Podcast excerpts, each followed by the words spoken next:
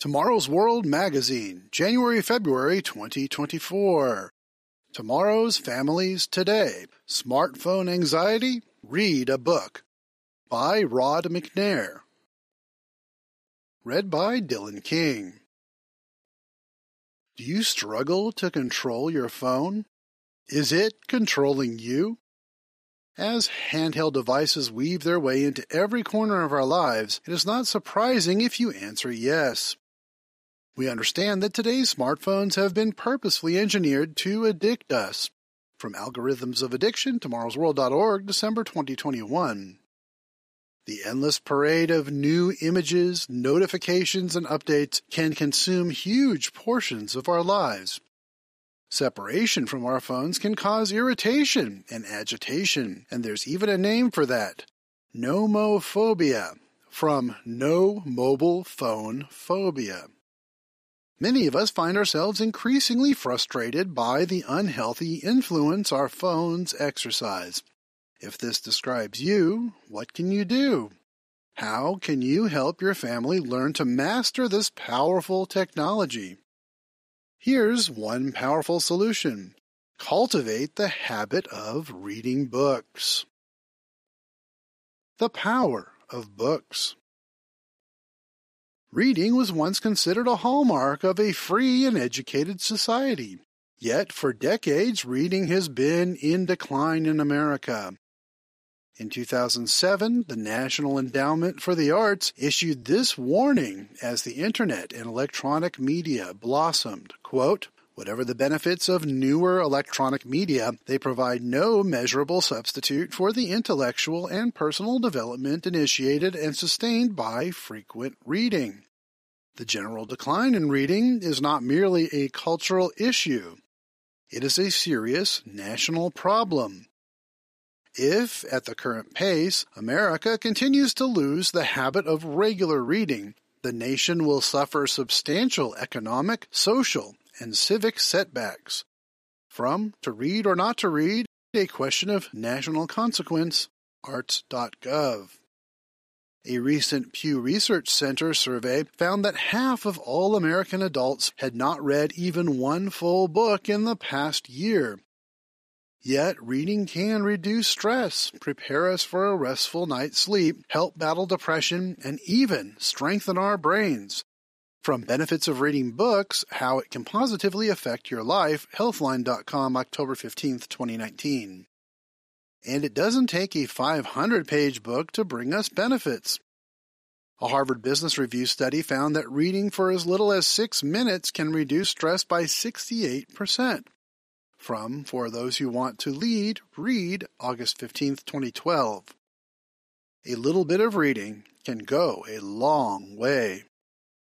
The Apostle Paul warned that in the last days perilous times will come, 2 Timothy 3 and verse 1. The word perilous is translated from a Greek word meaning to oppress or annoy.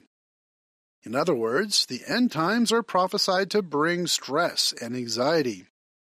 As we find ourselves struggling in these difficult days, are we overlooking an obvious, helpful strategy?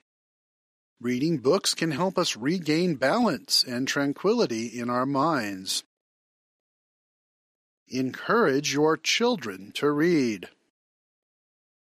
True education is about developing a thirst for truth and learning from history to successfully face the challenges of the future. That comes through reading.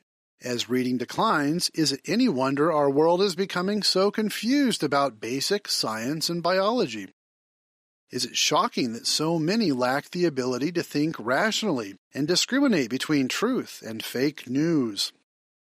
Are we surprised when so many lack a shared sense of culture, decency, and courtesy? We learn these things through reading. We can't change the whole world, but we can change ourselves, and we can help our children see the value of making books a part of their lives. Set the example. When tempted to scroll on your phone, pick up a book instead. Put books within easy reach of your couch or recliner, not just on a shelf where you might be tempted to leave them undisturbed. Create a warm and comfortable ambiance with strategically placed lamps for good lighting. And finally, just read, even if only for six minutes. If you have very small children, read with them. It's good for their brains, and the connections you create are priceless. Quote, Parent child interactions through shared reading promote language development and literacy and may also benefit friendships, school success, and other child development outcomes later in life. End of quote. From Reading Print Books to Toddlers is Better Than eBooks, MichiganMedicine.org, December 3rd, 2021. Don't fall into the trap of letting your tablet or phone be your child's babysitter. While distracting them for a few minutes with a mobile game or pictures can be fine, a child's brain needs more stimulation than such media provide. Yet, according to MichiganMedicine.org, toddlers spend on average more than two hours daily using digital media. Reading to your children creates strong bonds between you and them. It's both comforting to them and good for their long term development and health, as shown by a report from the Child Mind Institute. Quote, the sensory experiences of sitting with a caregiver, hearing that familiar voice, and feeling a book in their hands are all important for kids' brain development. End quote. From Why is it important to read to your child? childmind.org, October 27, 2023. As stated by Dr. Laura Phillips, Senior Director of the Learning and Development Center at the Child Mind Institute, quote, hearing a book over Alexa just isn't going to give kids the same holistic benefit, end of quote. Read the book. In all things, being able to discern the good from the bad is vital. For example, J.K. Rowling's Harry Potter is the best selling fiction series of all time. Many love the books because they are so engagingly written, and that thrills many educators and parents. What isn't there to love when children get turned on to reading? But should we encourage our children to read stories praising witchcraft and demonism, or should we develop discernment in what we feed our minds and the literature we give our children? The answer is simple and found in the book of books, the Bible. Even its name speaks to its importance. The word Bible comes from the Latin biblion, which simply means book. And what does the book say about what to put in our minds?